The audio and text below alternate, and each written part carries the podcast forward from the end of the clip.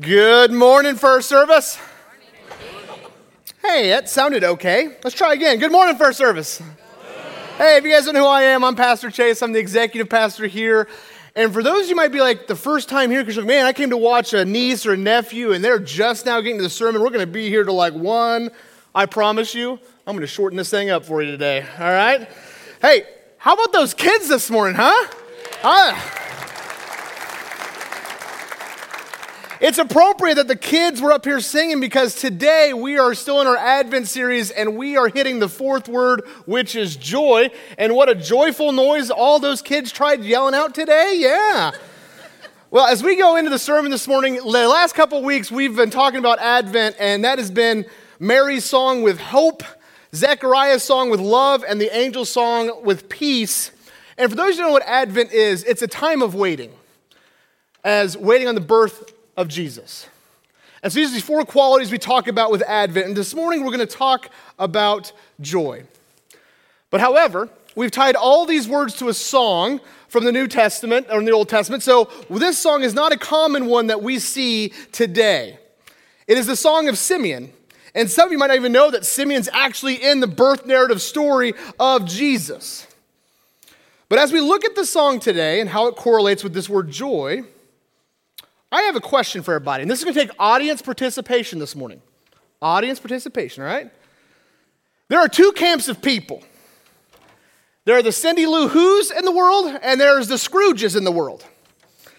So, this holiday season, let's see how we're doing. If you need to know what camp you fall into, if you're a Cindy Lou Who, you have been listening to Christmas music since Halloween was over, and it brings you great joy. Also, you have 12 places to go to for Christmas, and you're excited about each and every one of them. All of your shopping's been done. That's a Cindy Lou Who's. Maybe you're a Scrooge. And maybe when Christmas music plays even an hour before Thanksgiving happens, you roll your eyes in absolute disgust because you know that you are right. hey, somebody knows where I'm at. Or maybe you're like, oh my goodness, we got six family dinners to go to, and crazy Aunt Linda's gonna have this family tradition we've been doing for years and no one understands it or likes it. I have to sit next to this aunt or uncle that smells like mothballs. This is horrible. Maybe that's who you are. So let's poll the audience. If you find yourself in the Cindy Lou Who group, when I give you the count of three, you're gonna yell out, You can't hurt Christmas, because that's her famous quote. But if you're a Scrooge, you're going to yell out, let's try it. Who do you think's going to yell out? Good, all right, everybody knows what they're doing. You can't hurt Christmas or bah humbug. Let's try this on three. One, two, three. Oh my gosh, Scrooges were in trouble in this room. There's a bunch of way too excited people in here. Church, as we dive into this word joy this morning, the month of December is a great magnifier.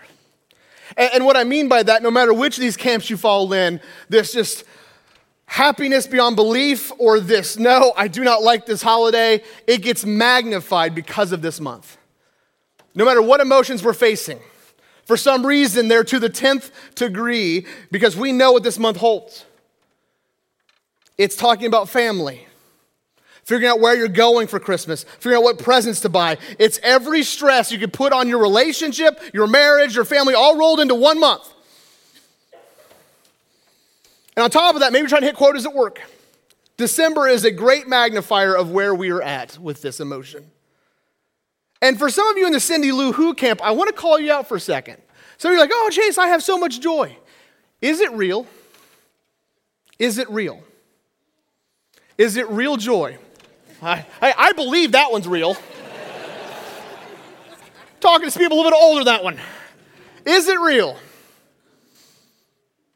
Or is it no, I need to put on this face because I just, I want it to be joyful. I want this joy. Maybe some of you are in the Scrooge camp and be like, hey, Chase, you can say all you want, but you don't know what I've gone through this year. I have every right to not be happy this month and to absolutely hate this month. It's true. For some of you, maybe this year has brought loss of life. For some of you, maybe this year you don't have a Christmas, another Christmas with a dad, a mom, a grandparent. a child. Maybe the cancer diagnosis came back. Maybe you thought this would be the first Christmas you got to experience with a child, and that's not happening. Maybe there was job loss. Maybe there was divorce. And everybody in the room is like, holy cow, this is really bad. Guys, this is real. I get this. Maybe that's where we're at because it has been that kind of year, and I don't want to be joyful. There's nothing in my life that brings me joy. And the other half is maybe like, Hey, Chase, I'm trying to get through this, so leave my fake joy alone. And, to both sides of this camp, I want you to hear me. Maybe we just don't understand what the definition of joy is. Because we get joy confused with another word. That word we get joy confused with is happiness. And happiness is temporary, it's fleeting, it comes and it goes. But joy is this. Here's a great definition of joy a delight in life that runs deeper than pain or pleasure, gift from God, and like any gift, it can be experienced in the midst of extremely difficult circumstances. So, to those of you feeling like there is no joy this Christmas, because maybe you've had a bad year, it's been a bad season, this sermon this morning is for you. So, please hear it. Because what joy I'm talking about this morning is irrational joy. And irrational joy is what Jesus brings irrational joy. Now, you might be in this room this morning saying, Hey, I came here to watch a kid sing. I really don't want to hear about Jesus. I, am not, I'm not in this camp. I don't believe this. I, I don't want to go down that road. And to you, I want to say this that's okay. And I'm glad that you're here. Because the stories that we're looking at this morning from the Gospel of Luke, Luke is a genius of a writer. And he gives two accounts of this birth of Jesus because what Luke knows is in any credible case in judicial law of the first century, you had to have two witnesses that were reputable. And so Luke does that. And I'm so glad he does. Because for a lot of us, maybe it's like, it's hard to believe this is real. And Luke foresaw that and said, hey, here is case in point, two witnesses of what's going on that you're not used to hearing. It's not the angels' accounts, it's not the shepherds, it's not the wise men. We're going to look at two people today that give witness to this birth of a Savior.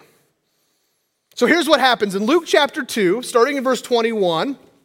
So, eight days later, so eight days after Jesus was born, when the baby was circumcised, he was named Jesus the given name by, by the angel before he was conceived. Verse 22 Then it was time for the purification offering, as required by the law of Moses, after the birth of a child. So his parents took him to Jerusalem to present him to the Lord. The law of the Lord says if a woman's first child is a boy, he must be dedicated to the Lord. So they offered the sacrifice required in the law of the Lord, either a pair of turtle doves or two young pigeons. Now, you can read that and be like, there's a lot in there I don't understand. Yeah, I gotcha. First off, if you don't know what circumcision is, ask your neighbor, all right? Moving on.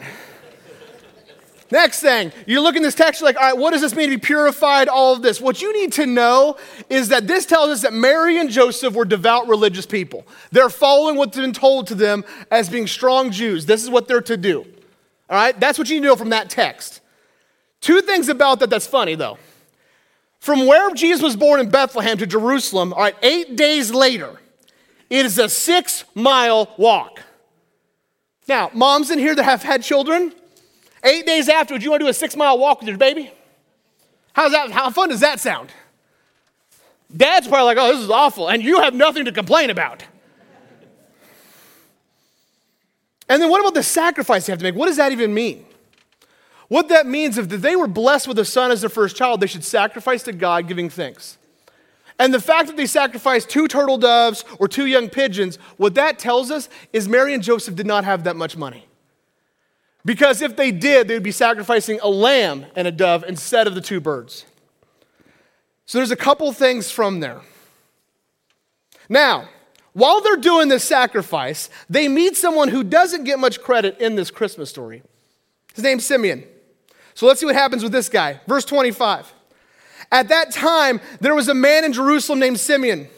He was a righteous and devout and was eagerly waiting for the Messiah to come and rescue Israel. The Holy Spirit was upon him and had revealed to him that he would not die until he had seen the Lord's Messiah. Verse 27 That day the Spirit led him to the temple. So when Mary and Joseph came to present the baby Jesus to the Lord as the law required, Simeon was there. He took the child in his arms and praised God, saying, Sovereign Lord, now let your servant die in peace, as you have promised. I have seen your salvation, which you have prepared for all people. He is the light to reveal God to the nations, and he is the glory of your people, Israel. Now, there's sometimes when we read scripture, we think there's like, all, like narration going on as the characters are walking. Like, as Mary and Joseph walk in the temple, it's like, you know, Morgan Freeman in the sky is like, and someone will grab your child. Now, mom's in here. Literally, they walk in, and some random old guy grabs her infant. I don't know about their culture, but in our culture, I don't know if that would go over well. When's the last time you walked in Walmart and you saw some like random older person like, oh hey, here's a child. Oh, what a cute baby. This is what happens in this story. And without missing a beat, he starts praising God. Now, what we need to know about Simeon is he's not just a devout man, but he's a prophet.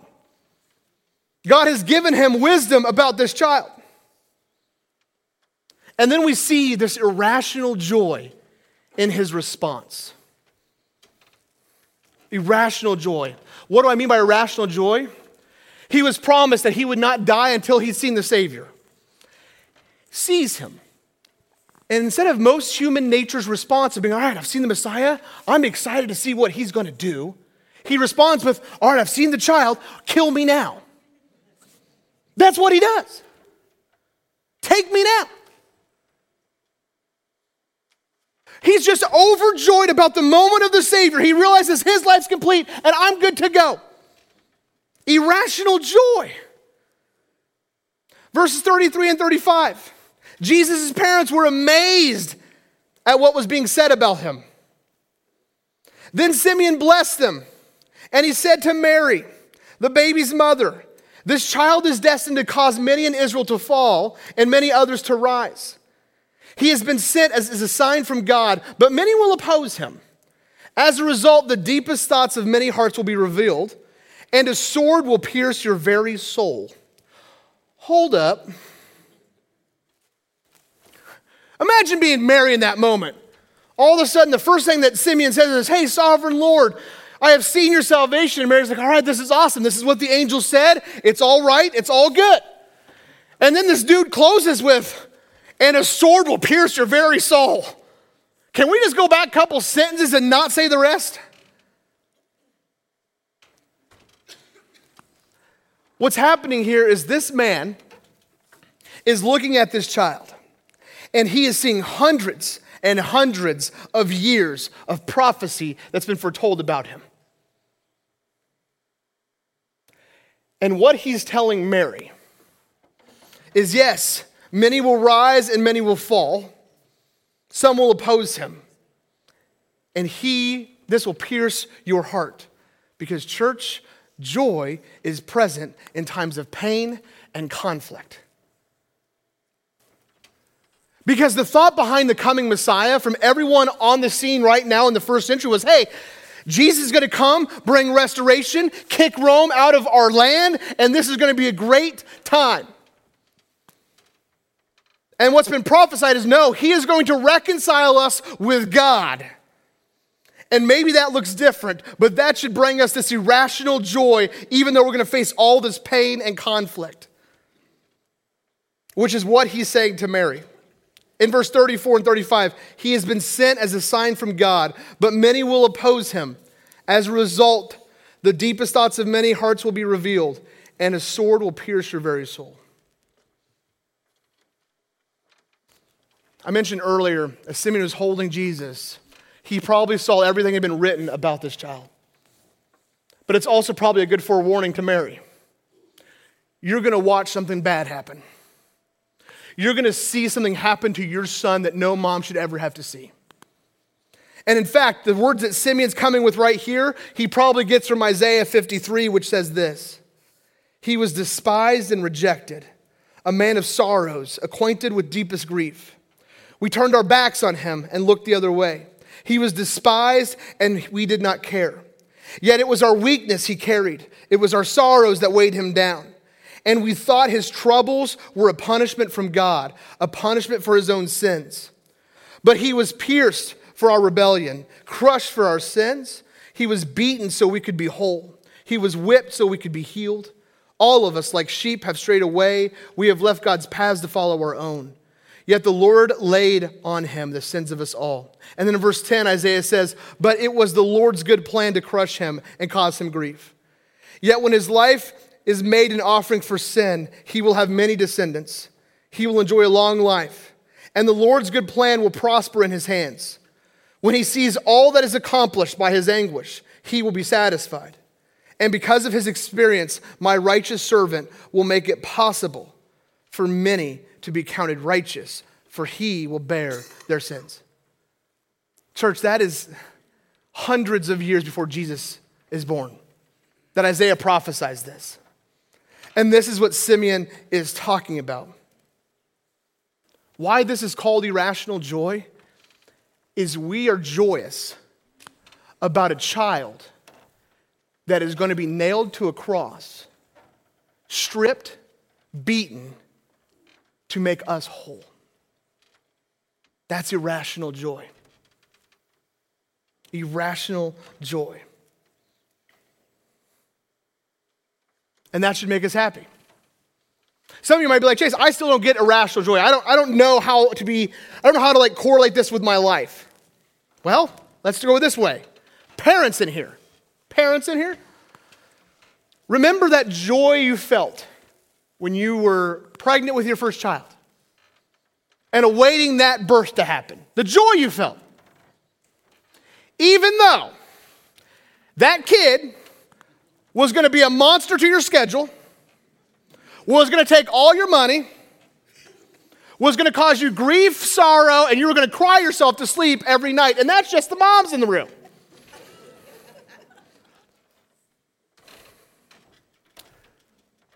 And those first couple months where you begged God, God, just please let me have an hour of sleep.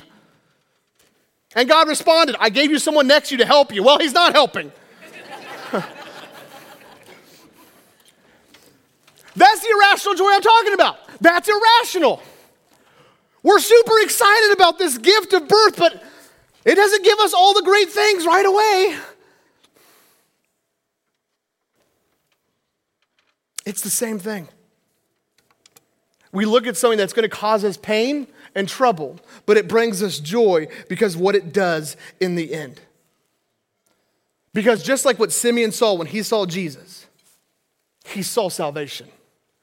Because to see Jesus is to see God's salvation.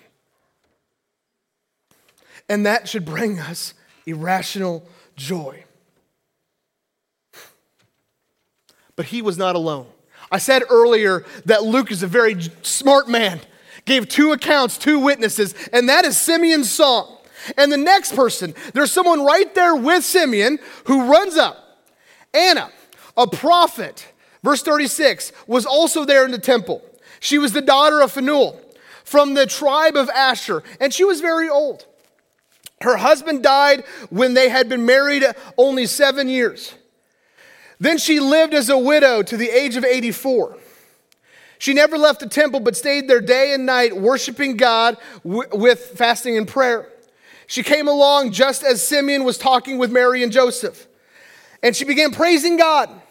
She talked about the child to everyone who had been waiting expectantly for God to rescue Jerusalem. Now, a couple things to note. Number one, we just realized that the temple is kind of like the first century senior center. All right? So everyone's there that's older. And so Anna comes out and she's like, hey, she's excited. And what to know about Anna is she had been a widow for so long. Actually, the text says she'd only been married for seven years. Why is that important? I love that Luke gives us this kind of context because in the first century, let's say she got married older. So let's say she got married at 17, all right? Because that would have been older in the first century. That means she lost her husband at 24 which means if she is now 84, she was a widow for 60 years. Some of you in here might be in that predicament. You might be in that place in life. You have lost your loved one, you're a widow or widower. And I can't even imagine how you handle that.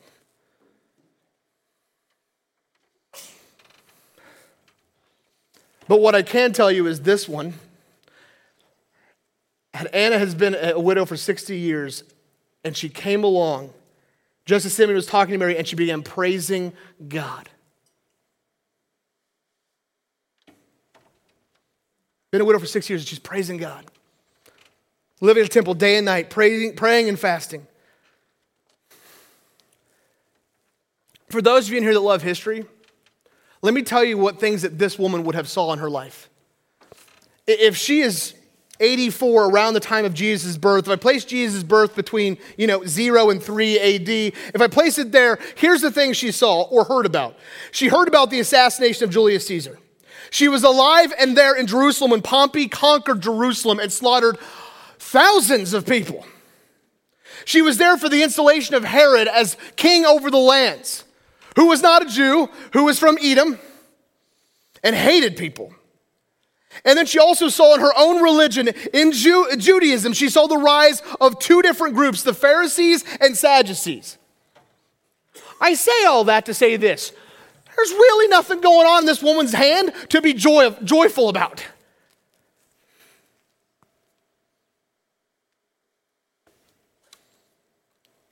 And maybe that's where you are right now. I can't explain away the things that have happened to us.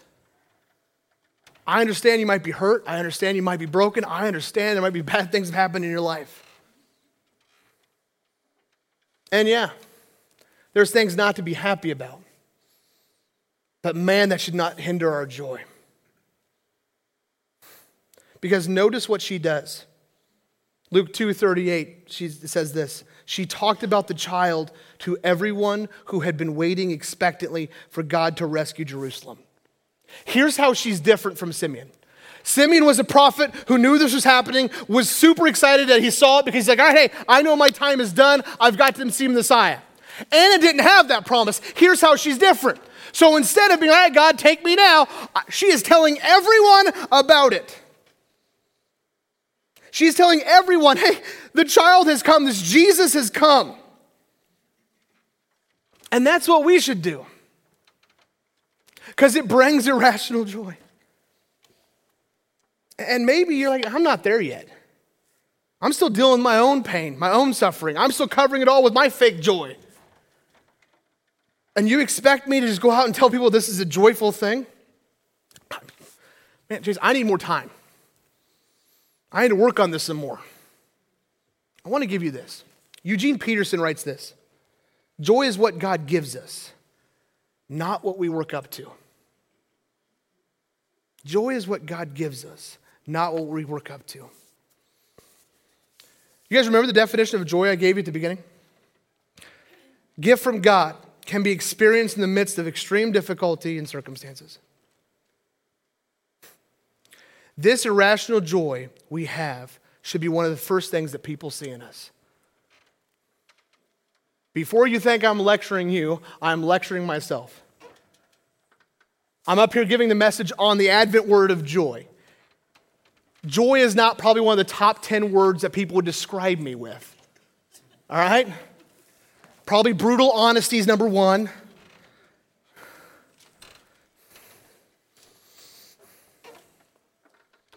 But how often do we show joy?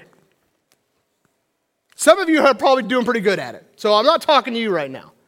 I'll only ask if, you're, if it's real for you. Everybody else, how are we doing with this? When people see us, they're like, man, I wonder what they have.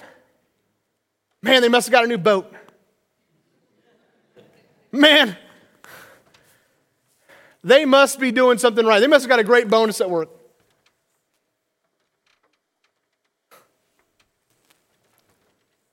Or when people see us, they look at us and be like, man, I get it. You look how I feel. Is that how we are? For those of you in here that say, yeah, I mean, I belong to Jesus, I, mean, I've given my life to this, guys, that's not okay. Irrational joy should be one of the first things people see in us. Paul writes it this way. If you don't know who Paul is, Paul is a, uh, the writer of two thirds of the New Testament. He puts it this way in his letter to the church of Philippi. So in Philippians chapter 4, always be full of joy in the Lord. I say it again, rejoice. Let everyone see that you are considerate in all you do. Remember, the Lord is coming soon. Yeah, not a fan of those words, but they're there. Always be full of joy in the Lord. You know what that means? Some of us will look at that and say, oh, that means contentment. It means I should be content. That, that's true, but that's the baseline. The baseline is no matter what goes on in my life, no matter what happens, no matter what life throws at me, I have contentment in knowing I belong to God. Yep, that's the baseline. That's, that, is, that is the most shallow level we can be at. That's okay.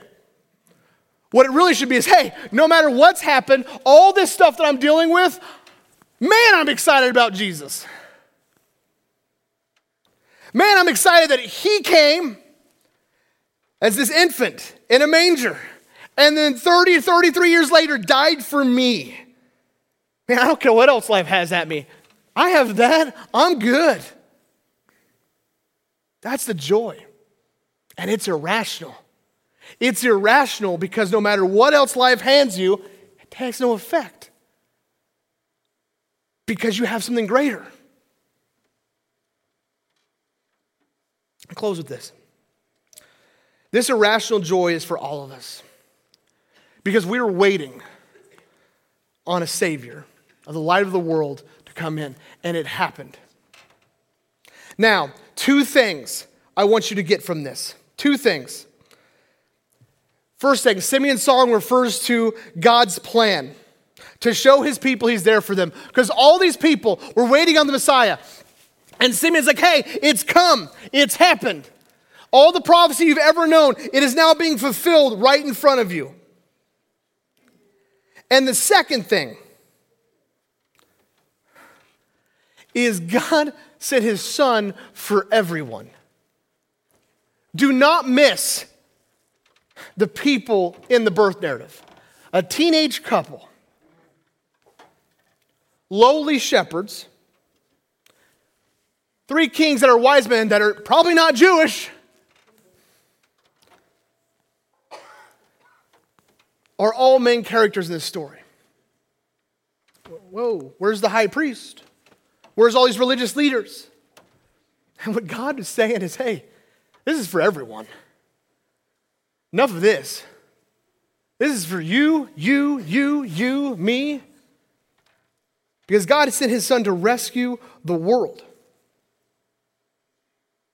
So, church, as we talk about Advent, we have waited and it's happened.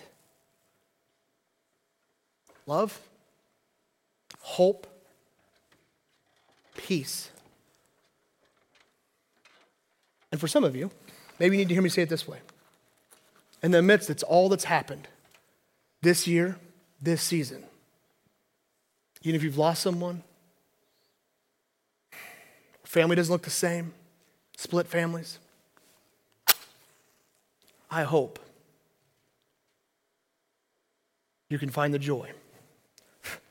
That's irrational. That can only be found in Jesus. We're going to close here in a song in a minute.